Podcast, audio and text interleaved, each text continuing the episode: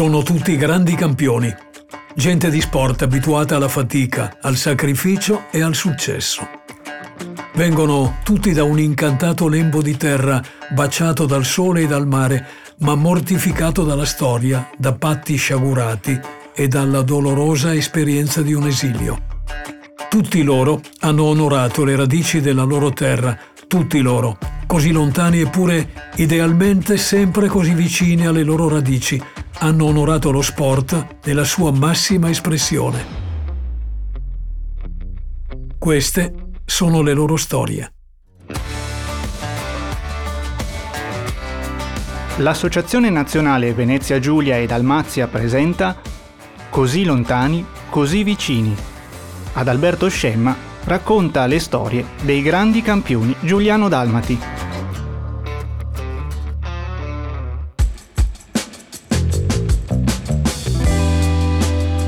La dinastia dei Maldini comincia da Cesare. La memoria del calcio procede a scatti, a tempi che non viaggiano quasi mai in sincronia con il calendario. Pensi a Maldini e l'archivio ti indica subito il nome di Paolo. Paolo è ormai una leggenda, è l'unico giocatore italiano presente nella formazione ideale all time accanto a Yashin, Beckenbauer, Pelé e Maradona. Poi c'è Daniel, il figlio di Paolo. Dicono sia un predestinato. Ha la stessa sicurezza del padre e la stessa eleganza del nonno, così raccontano le cronache. Qui però non è la cronaca a chiedere spazio, ma la storia, la storia del calcio, che allinea proprio nonno Cesare, il capostipite dei Maldini, tra i suoi grandi protagonisti. Quel Cesare che quando si raccontava partiva sempre da Servola, un quartiere di Trieste che sta su una collinetta. Da lì si vede il golfo in lontananza e si vede anche lo stadio di Valmaura, quello intitolato a Pino Grezzar del Grande Torino. Accanto a Valmaura hanno innalzato uno stadio che è una cattedrale e che porta il nome di Nereo Rocco. È lo stadio più bello d'Italia, così dicono gli architetti, ma Cesare Maldini ha sempre continuato ad avere soltanto Valmaura nel cuore, perché era lì che sognava di giocare quando tirava i primi calci nell'oratorio di Servola. Un tempo si chiamava Casa del Balilla, poi Ricreatorio Gentilli.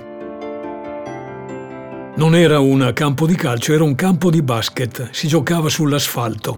Le porte erano quattro paletti piazzati sotto i canestri e quando arrivavano quelli di San Giacomo, un quartiere popolare, erano sfide in spazi ridottissimi con il rischio sempre di andare a sbattere contro un albero. La gabbia, la gabbia di Orrico e Sacchi, gabellata per una novità geniale, sarebbe arrivata molti anni dopo. Cesare raccontava di vesciche, di tagli, di unghie rotte e di una felicità che contagiava tutti. Lui era il mulo de servola che sognava l'alabarda. Usava sempre questa definizione quando a intervistarlo era un giornalista di fiducia.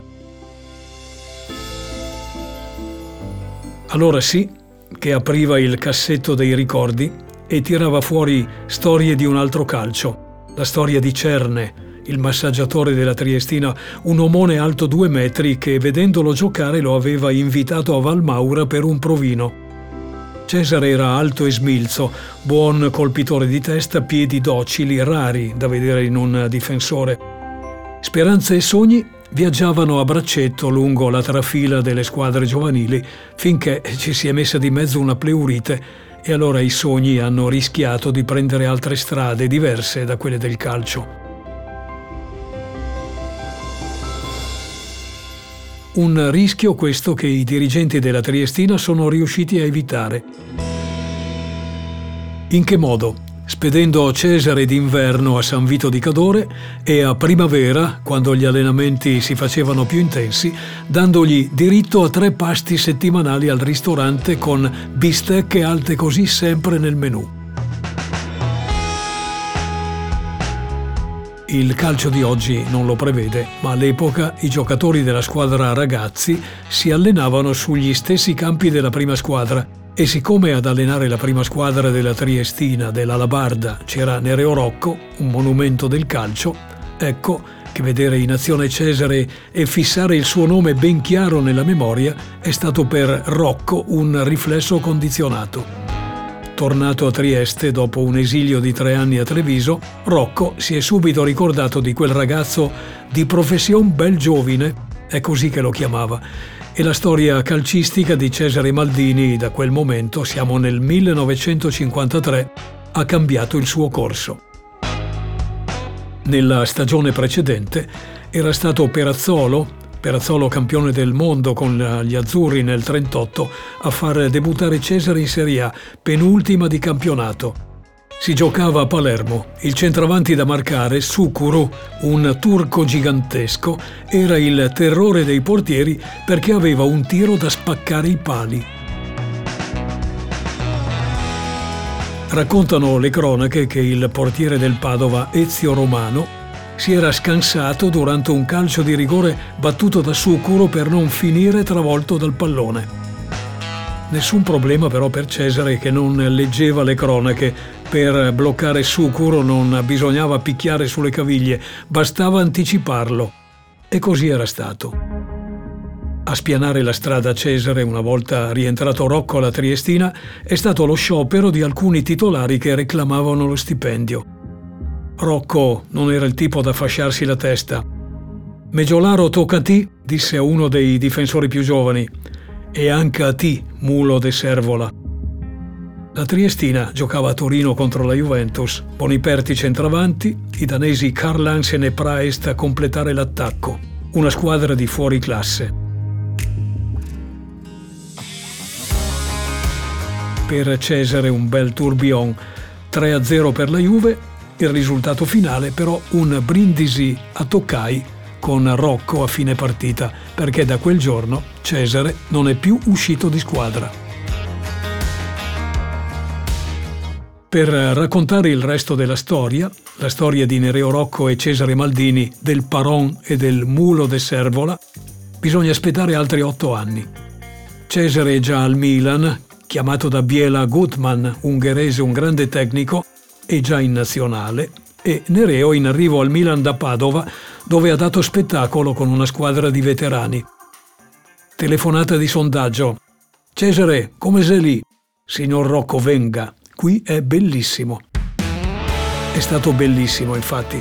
Il signor Rocco e Cesare Maldini avrebbero sollevato due anni dopo, 22 maggio 1963, stadio di Wembley, la prima Coppa dei Campioni del Milan, dando inizio a un sodalizio vincente, proseguito poi a Torino dove Cesare ha concluso nel 67 la carriera di calciatore per cominciare subito dopo ancora al Milan, ancora accanto a Rocco, quella di allenatore.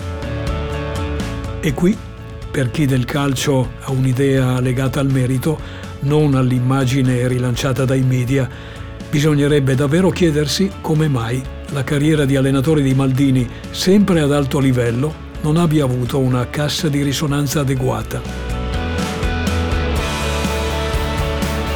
Figurano in bacheca, lo ricordo, tre titoli europei con l'Under 21 azzurra, tre mondiali vissuti accanto a Enzo Bearzot e uno, quello di Francia 98, vissuto da protagonista come quello di Giappone-Corea 2002 sulla panchina però del Paraguay. Nella mia storia, raccontava Cesare, ci sono state tante cose. Da ragazzo a Servola avevamo un forno e il pane non mi è mai mancato. Mio padre era un marittimo, stipendio sicuro. Ho giocato, ho allenato, ho girato il mondo, ho conosciuto gente straordinaria. Ho una bella famiglia, mia moglie, i miei figli, i figli dei miei figli. Mi tengo caro quello che ho fatto. Se invidiassi qualcuno sarei un ingrato. Si chiama filosofia di vita, ma si chiama anche e soprattutto buon senso.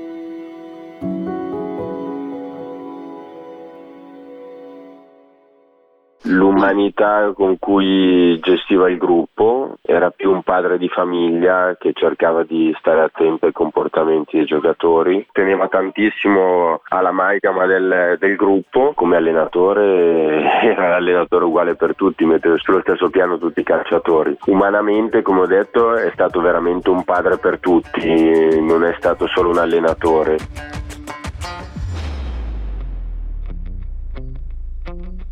Avete ascoltato? Così lontani, così vicini.